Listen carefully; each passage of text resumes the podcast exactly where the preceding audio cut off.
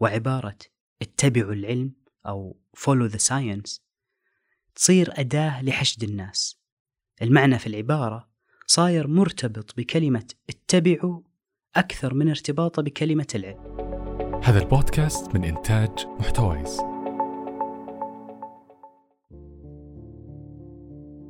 يقول عالم البيئة باتريك مور أنه في النصف الثاني من القرن الماضي بدأ يتكون فيه إحساس بنفور على مستوى المجتمعات ضد مبدأ الحروب، وكذلك وعي جديد تجاه البيئة والحفاظ عليها.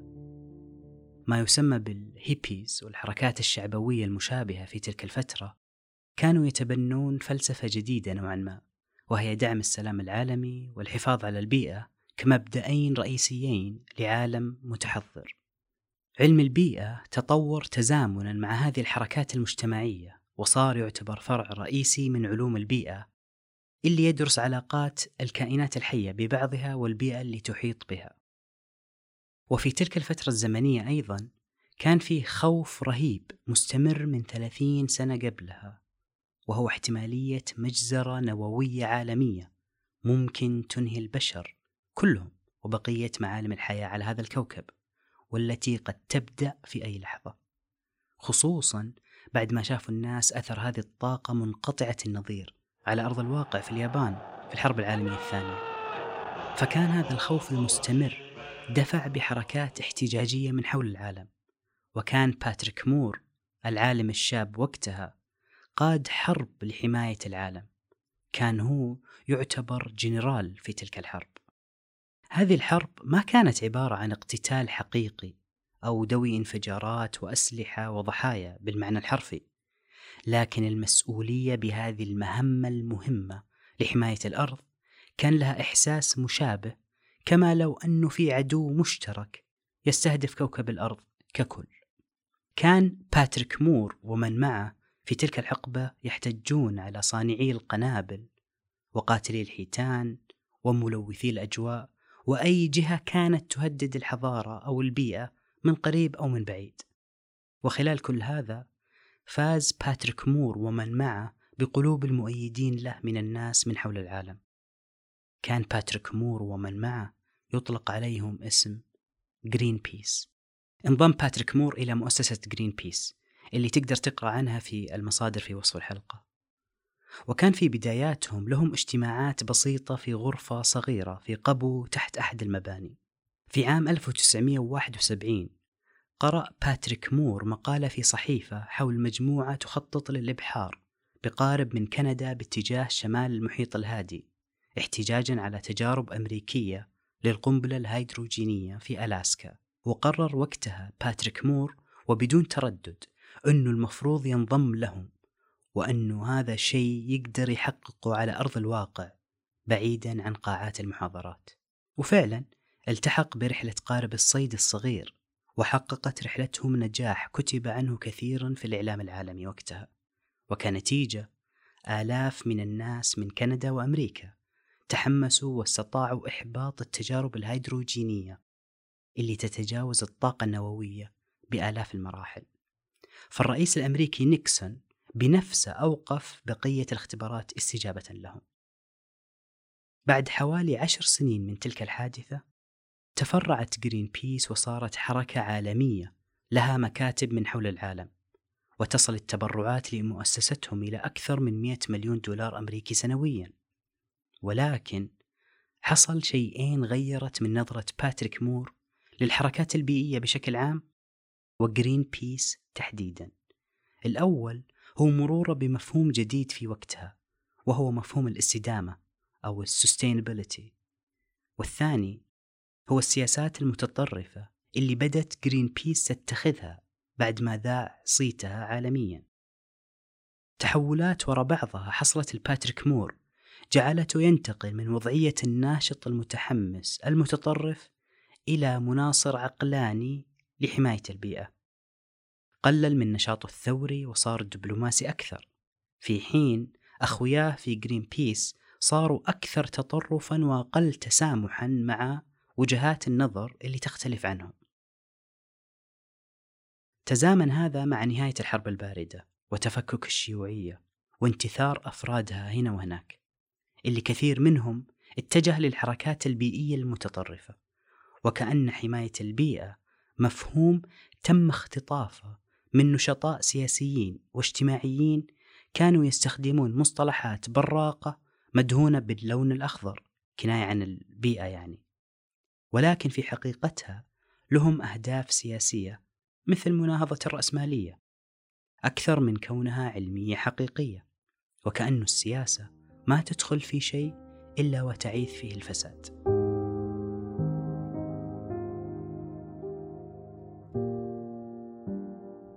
الإعلام العالمي من سنوات يصر يقول لنا كل فترة وفترة أنه الغالبية العظمى من العلماء مؤمنين ومقتنعين تماما بأنه إحنا ككل متجهين إلى كارثة بيئية مناخية حتمية لا فرار منها، والتي من شأنها أن تدمر الحضارة البشرية كما نعرفها الآن، وما عندنا خيار سوى أن نبدأ في تغيير متطرف بوقف كل شيء يتعلق بالوقود الأحفوري كالنفط وغيره، والاعتماد الكلي على الطاقة المتجددة كالطاقة الشمسية والرياح ونحوه، حماية لهذا الكوكب ومناخه.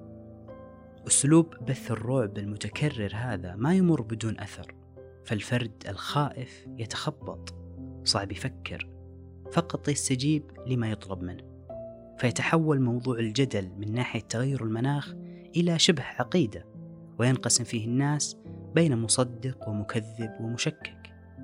وعبارة اتبعوا العلم أو follow the science تصير أداة لحشد الناس. المعنى في العبارة صاير مرتبط بكلمة اتبعوا أكثر من ارتباطه بكلمة العلم. على العموم بنتناقش حول هذا الموضوع المثير للجدل اللي هو التغير المناخي ومفهوم الطاقة بالنسبة للحضارة البشرية.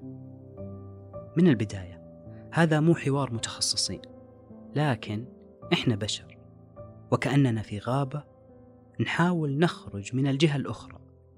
مهم نحدد الوجهة اللي بنختارها في السنوات الجاية، لكن تحديد الوجهة يتطلب خطوة ضرورية جدا في البداية، اللي هي فتح باب الحوار وتجنب فكرة تمجيد النخبوية، النخب يعني، زي مثلا هذول علماء عارفين وش يسوون، إحنا كعامة بنسوي المطلوب منا وبس. بهذه الطريقة الانهزامية المتنازلة وبالابتعاد عن نقاش مواضيع حرجة كمستقبل البشرية، مستقبلنا يعني، راح نسمح لعدد قليل جدا يحدد مستقبل أغلب الناس. ومو بالضرورة هنا الحديث عن العلماء فقط، لكن يشمل الإعلاميين والنشطاء البيئيين وحتى السياسيين. بشكل بديهي طبيعة البشر أنهم يخلفون بعض، فالعامي اليوم قد يكون مسؤول أو متخصص في المستقبل، وبالتالي تعرض العامة لرواية واحدة فقط يسمونها narrative حول حقيقة شيء ما كالتغير المناخي يعتبر شيء كارثي بدون مبالغة، ويكون الاختيار بين كارثة وجودية حقيقية أو سلام وأمان مستدامين محصور فقط بين نخبة قليلة من البشر لا تتجاوز الواحد في المئة، مثل التغير المناخي كمثال، اللي بالمناسبة بغض النظر عن مصداقية التكهنات المستقبلية حوله، الآثار الاقتصادية المرتبطة فيه كفيلة بتغيير حياة البشر إلى شيء مختلف تماما عن الآن.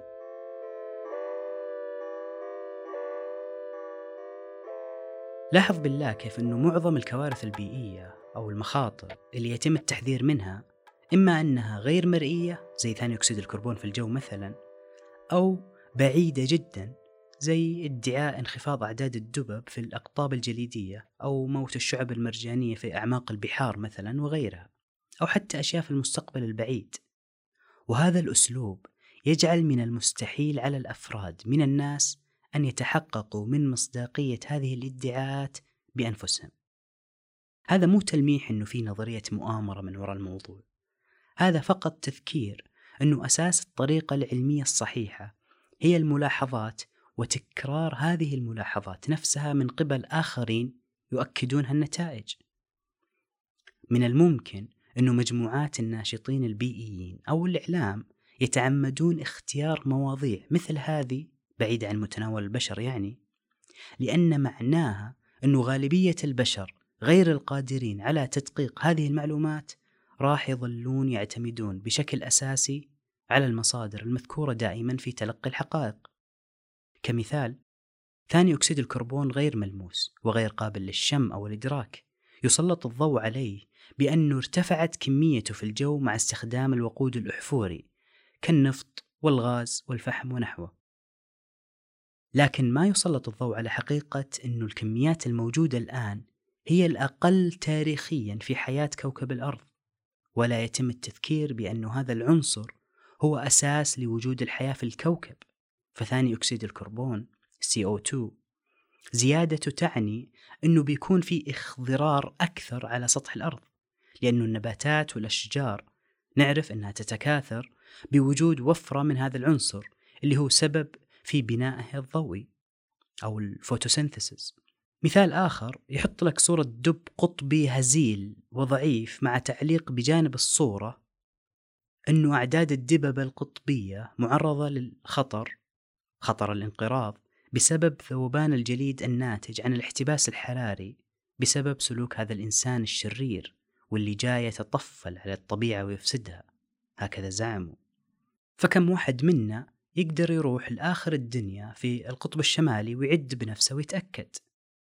المبشر في الموضوع أنه عدد الدببة القطبية ارتفع من ستة آلاف قبل ستين سنة إلى خمسة أضعاف تقريبا، ويعود هذا بشكل رئيسي إلى اتفاقية دولية قبل أربعين سنة تقريبا بإيقاف منع الاصطياد غير المنظم لهذه الفصيلة، اللي في الحقيقة كان السبب الأساسي في انخفاض الأعداد وليس التغير المناخي. وكثير أمثل على هذا النحو تجدها في كتاب موجود في مصادر الحلقة تحت.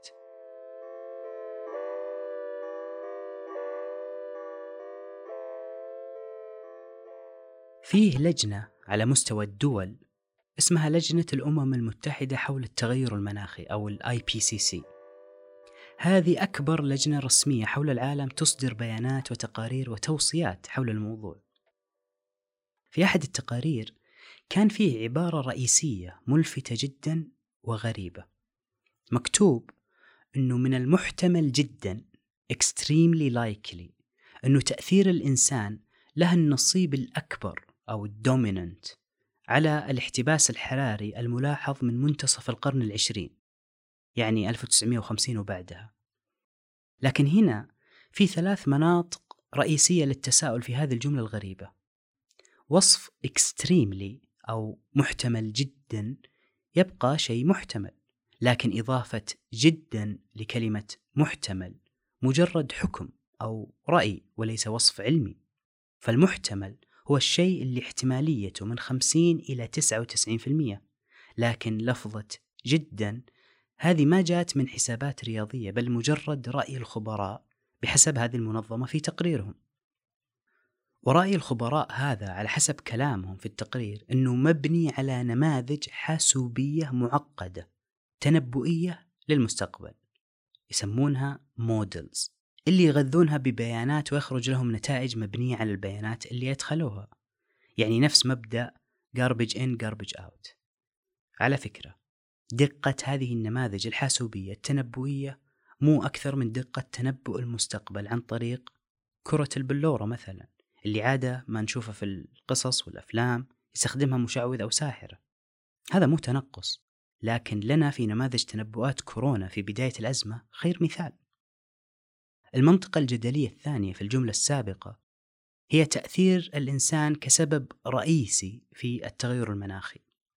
عشان يتم ادعاء هذا لازم أول يتم إثبات أنه الإنسان له أثر من الأساس، ومن ثم يتم إثبات إذا كان هذا الأثر هو الأكبر فعلا، مع العلم أنه مصادر ثاني أكسيد الكربون إما طبيعية زي تنفس المخلوقات الحية أو إفرازات وانبعاثات من أعماق المحيطات، اللي بالمناسبة هي تعد أكبر مخزن لعنصر الكربون في العالم، وفيه مصادر صناعية اللي هي ناتجة عن أنشطة البشر. المثبت علميا هو أنه كمية الكربون من مصادره الطبيعية أكبر بمراحل من المصادر الصناعية. وأما موضوع تحديد أنه بداية أثر الإنسان من منتصف القرن العشرين فهو كذلك مغالطة، بل فيه نوع من الاعتباط ربما، لأنه قبل هذا التاريخ وتحديدا من ألف وتسعمئة وعشرة إلى ألف وتسعمئة وأربعين ثلاثين سنة تقريبا، كان فيه زيادة لدرجات الحرارة متطابقة تماما مع الفترة اللي من ألف وتسعمئة وسبعين إلى عام ألفين، ثلاثين سنة أخرى. الزيادة كانت نصف درجة سلسيوس قبل وبعد التاريخ اللي حددوه في التقرير، وأما الفترة اللي بينهم كان فيه ثبات في درجات الحرارة، ومن عام ألفين إلى الآن كان فيه ثبات في معدل درجات الحرارة خلال هالعشرين سنة رغم التزايد الرهيب والمستمر في انبعاثات الكربون، مما ينقض فكرة الارتباط الوثيق المزعوم بين انبعاثات الكربون وارتفاع درجات الحرارة. في علاقة ما بينهم لكن مو علاقة طردية، فنلقى من ناحية عمر الأرض اللي يمتد لمليارات السنين في فترات العصر الجليدي الكربون في أعلى مستوياته، ونلقى فترات أخرى شديدة الحرارة برضو في انبعاثات عالية من الكربون، زي العلاقة بين ازدياد شراء الآيس كريم وحوادث افتراسات أسماك القرش للبشر. فلما جاءوا يحاولون تفسير هذا الارتباط الإحصائي قرروا إيقاف بيع الآيس كريم في أحد مدن كاليفورنيا حتى معرفة السبب. هنا عندنا احتمالين إذا بتقول واحد سبب للثاني. الاحتمال الأول أنه أكل الآيس كريم يعطي نوع من الروائح ربما اللي تجذب سمك القرش للبشر، وبالتالي تزيد من فرصة الحوادث. والاحتمال الآخر هو عكس هذه الصورة، فيكون أخبار افتراسات أسماك القرش للبشر تعتبر مصدر توتر، ويصير بالتالي أكل الآيس كريم يزيد في تلك الفترة كنوع من التبريد والاسترخاء من هذه الأخبار المفجعة. لكن أساساً طرح هذه الاحتمالات خطأ مبدئياً، لأنه اعتبرنا أنه العلاقة بين الشيئين سببية، يعني افترضنا أنه شيء سبب للثاني. لكن في الأبحاث العلمية تحديد السببية شيء صعب جداً ويحتاج لشروط ومعايير دقيقة جداً، لكن فيه نوع يسمونه ارتباط إحصائي مو بالضرورة يكون علاقة سببية، فيكون هنا فيه عامل مؤثر ثالث يسبب الشيئين اللي نلاحظ ارتباطهم ويحدثون مع بعض. هذا العامل الثالث يكون مسؤول عن البقية، فقصة الآيس كريم وأسماك القرش تصير قابلة للتفسير إذا اعتبرنا أنه موسم الصيف اللي هو ارتفاع درجات الحرارة يعني يدفع الناس لشراء آيس كريم أكثر، وكذلك الذهاب للشاطئ للسباحة، مما يعرض الناس أكثر لأسماك القرش. هذا النوع من الارتباط الإحصائي كذلك قد يفسر العلاقة الغريبة غير الثابتة بين كميات ثاني أكسيد الكربون والاحتباس الحراري، اللي لحد الآن ما يزال البحث جاري عن هذا العامل الثالث المشترك بينهما. How dare you! You have stolen my dreams and my childhood with your empty words. فيه ادعاء شهير أنه سبعة وتسعين بالمئة من العلماء يتفقون أو بينهم شبه إجماع أنه تأثير الإنسان هو السبب الرئيسي في التغير المناخي. فهل هذا فعلا صحيح؟ أولا، الإجماع اللي يسمونه كونسنسس ما له مكان في هرم الأدلة العلمية، يعني شيء ما يستدل فيه، فالدليل العلمي ما ينفع أو يضر عدد من يصدق فيه أو لا. ثانيا، لما أتى باحثين يتفحصون هذا الادعاء وجدوا أنه مليان مغالطات، وجدوا أنه فيه مصدر أصلي لهذا كله وهو باحث جمع أكثر من عشرة آلاف ورقة بحثية حول موضوع آراء العلماء المتخصصين فيما إذا كان تأثير الإنسان هو السبب الرئيسي في التغير المناخي. وجدوا أنه هذا الباحث ما فرق بين موقفين مختلفين تماما. الأول هو أنه أنشطة الإنسان لها تأثير ما على المناخ، وهذا الموقف يعتقد به أغلب العلماء المشاركين في تلك الأبحاث. وأما الموقف الثاني فهو اللي يقول أنه تأثير الإنسان هو السبب الرئيسي، وهذا الموقف فقط مذكور في جزء بسيط جدا من العشرة آلاف ورقة بحثية، ما يمثل أكثر من سبعين ورقة بحثية فقط، يعني أقل من اثنين بالمئة. هي مو بالعدد سواء أكثر أو أقل، لكن الادعاء من الأساس غير صحيح. مع ذلك ولحد الآن ما زال متداول في وسائل الإعلام اللي تلقفت هذا الادعاء بدون تمحيص أو حتى مساءلة. كمرافعة عن الوقود الأحفوري اللي منها النفط والمتهم الأول في موضوع الكارثة البيئية، خلونا نتخيل التالي. لو فيه شركة تبيع دخان وعندها استراتيجية جديدة لإقناع الناس بمنتجها، وقالت أنه راح نساهم في دعم النمو الاقتصادي ونوفر وظائف، بل حتى ممكن نصنع هوية وطنية بمنتجنا، فهل في أحد بيقتنع أنه خلاص كذا تمام وعداهم العيب؟ طبعا لا، لأنه ولا واحدة من هذه الاستراتيجيات تتناول المشكلة الأساسية، وهي أنه المنتج نفسه عبارة عن إدمان يؤدي للهلاك. شيء شبيه بهذا يحدث في موضوع النفط ورفاقة من الغاز الطبيعي أو الفحم.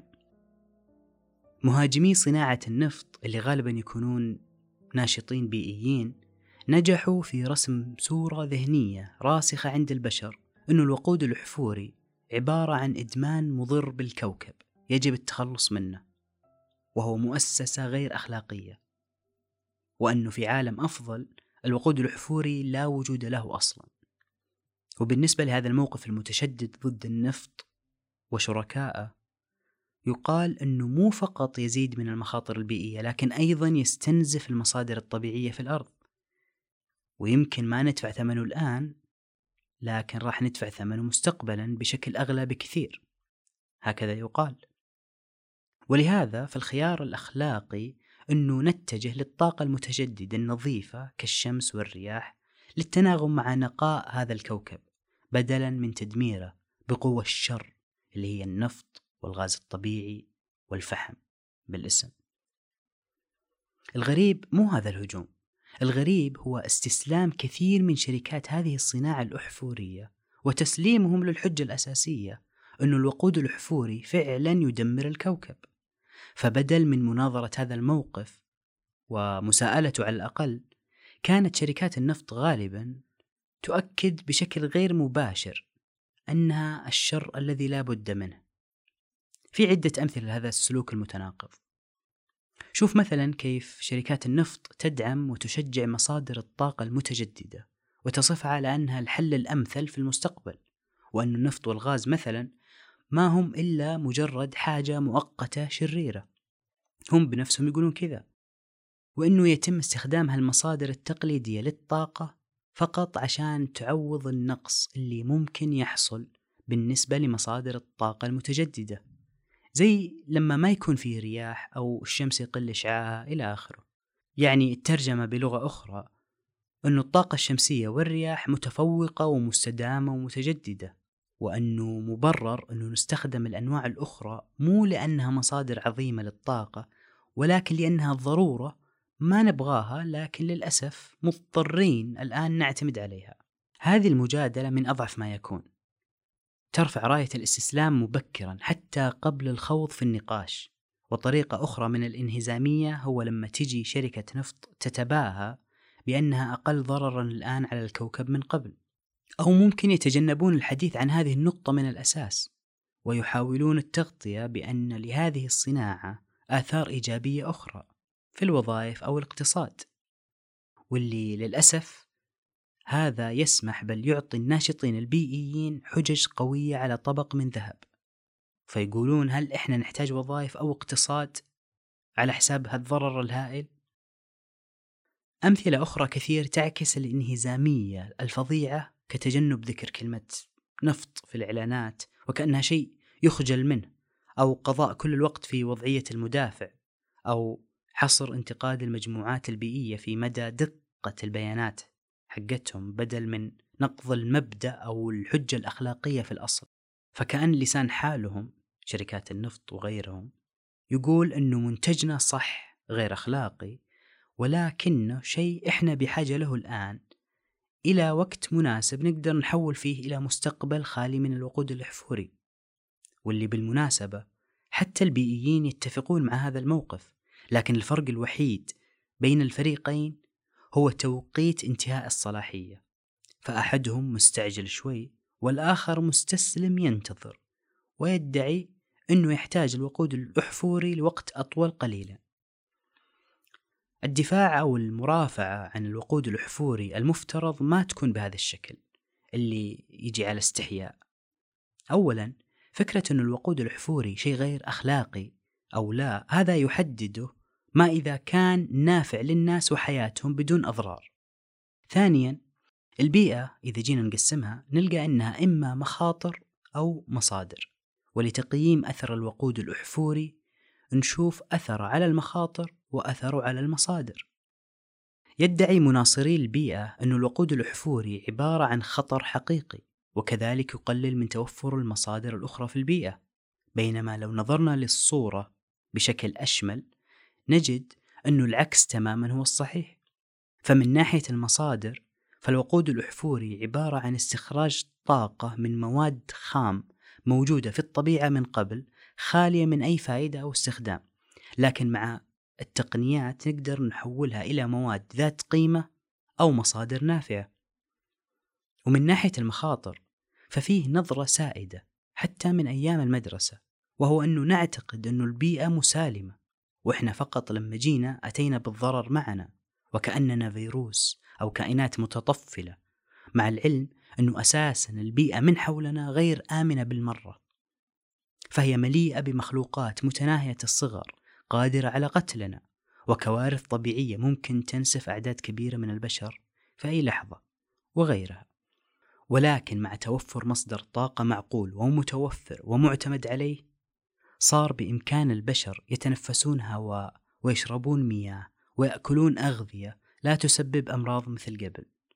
مصادر الطاقة هذه هي اللي ساعدت على بناء منازل أقوى لمواجهة الزلازل مثلا، ولتنقية المياه، ولإنتاج كميات كافية من الأغذية للبشر. أيضا هي اللي تولد الحرارة والتبريد بكفاءة، ويتم استخدامها كمصدر طاقة في تجفيف مستنقعات تعتبر مأوى لكثير من الأشرار المتربصين بالبشر كالملاريا مثلا. أيضا نستخدم الطاقة من المصادر التقليدية كالوقود الأحفوري لصناعة أدوية ضرورية، بل إنها الطاقة اللي يزعم أنها المتهم الأول في قضية التغير المناخي هي نفسها اللي من بعد الله تحمينا من آثار التغير المناخي. المناخ أساسا خطير ويتغير دائما. الوفيات بالمناسبة المرتبطة بالتغير المناخي انخفضت بأكثر من ثمانية وتسعين بالمئة خلال الثمانين سنة اللي راحت، بعكس الادعاء القائل أن المصايب البيئية في ازدياد. فيه سرد ممتع تجده في كتاب حول الموضوع نفسه، وكأنه مرافعة في محكمة عن المتهم الأول عن التغير المناخي. تجد الرابط أسفل الحلقة.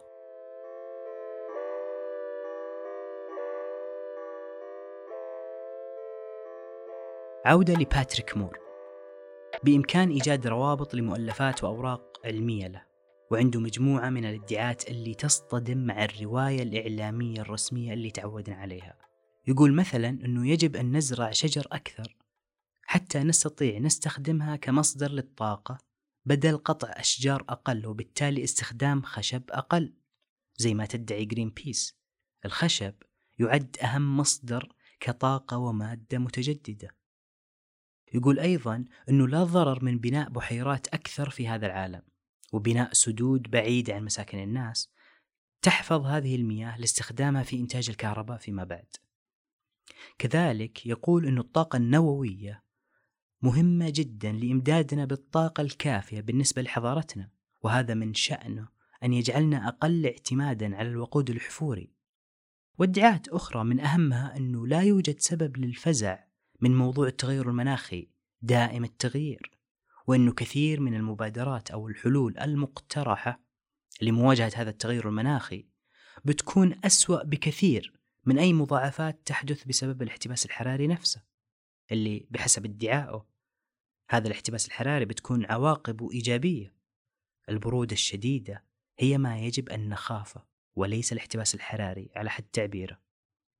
فيقول أنه إحنا مخلوقات استوائية في الأساس، يعني نميل إلى العيش في المناطق الاستوائية، ولما قرر مجموعات من البشر قديما بالابتعاد قليلا عن هالمناطق الاستوائية كان هذا بسبب معرفتهم بوسائل التدفئة كالملابس وأشعال النار. لو تشوف أمريكا مثلا اللي هي أصغر من كندا فيها حوالي ثلاثمئة مليون نسمة، بينما كندا الأكبر حجما وتقع شمال حدود أمريكا فيها ثلاثين مليون فقط، وتسعين بالمئة من هالثلاثين مليون عايشين بالقرب من الحدود الجنوبية. هذا يفسر شيء واحد، وهو الطقس البارد القارس غير المحتمل. وأيضا لو مثلا قررنا اليوم نوقف النفط، فيقول هو أنه اللي ما أخذنا باعتباره هو أننا نتخيل أنه الفواكه والخضار وغيرها من الأغذية تنبت في المدن، وهذا غير صحيح. توصلنا بشكل يومي من خارج المدن بمئات الكيلومترات عبر شاحنات تحمل أطنانا من الأغذية المهمة. هذه الشاحنات إلى أن يتم استبدالها بشاحنات كهربائية ما يمكن نتخلى عنها فجأة، وإلا ندخل في مجاعة عالمية. ويدعي باتريك مور أنه في حال أوقفنا استخراج الطاقة من الوسائل التقليدية الحالية، فعندنا فقط سنتين بالكثير حتى نستنزف كل الأشجار على سطح الأرض لتعويض الطاقة المفقودة. ادعاءات خطيرة يبرهن عليها في كتب، وتلقى الروابط في وصف الحلقة.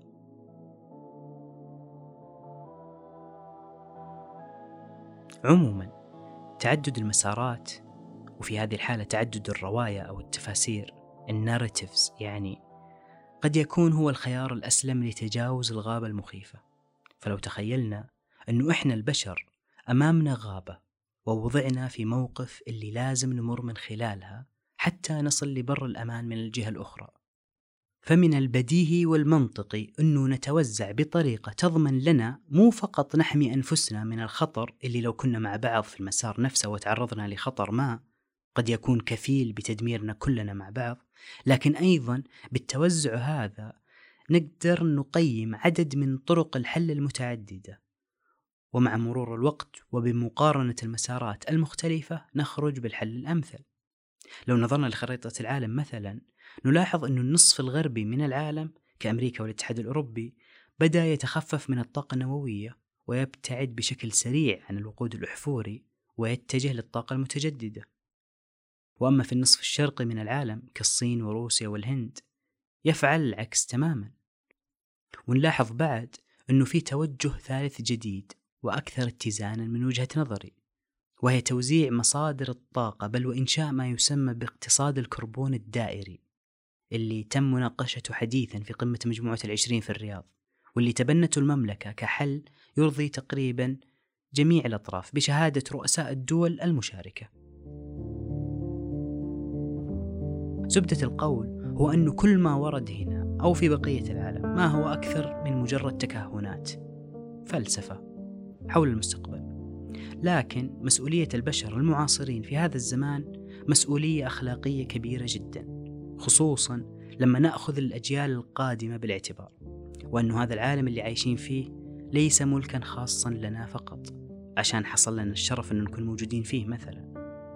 والمستقبل على الرغم من أنه مجهول فهو غالبا يفاجئ المتنبئين الجامدين، ولكن يكون أفضل وآمن للمتنبهين المستعدين لمراجعة أفكارهم على الدوام. ختاما، ما أقدر أشدد أكثر على أهمية الاطلاع على المصادر من كتب وأبحاث ومقالات في وصف الحلقة، لأنها من متخصصين. وإذا أعجبك محتوى هذه الحلقة فنتمنى مشاركتك المحتوى مع اللي تشعر أنه مهتم بهذا النوع من المواضيع، ولنا لقاء آخر إن شاء الله في موضوع مختلف قريبا. دمتم بسلام وطمأنينة.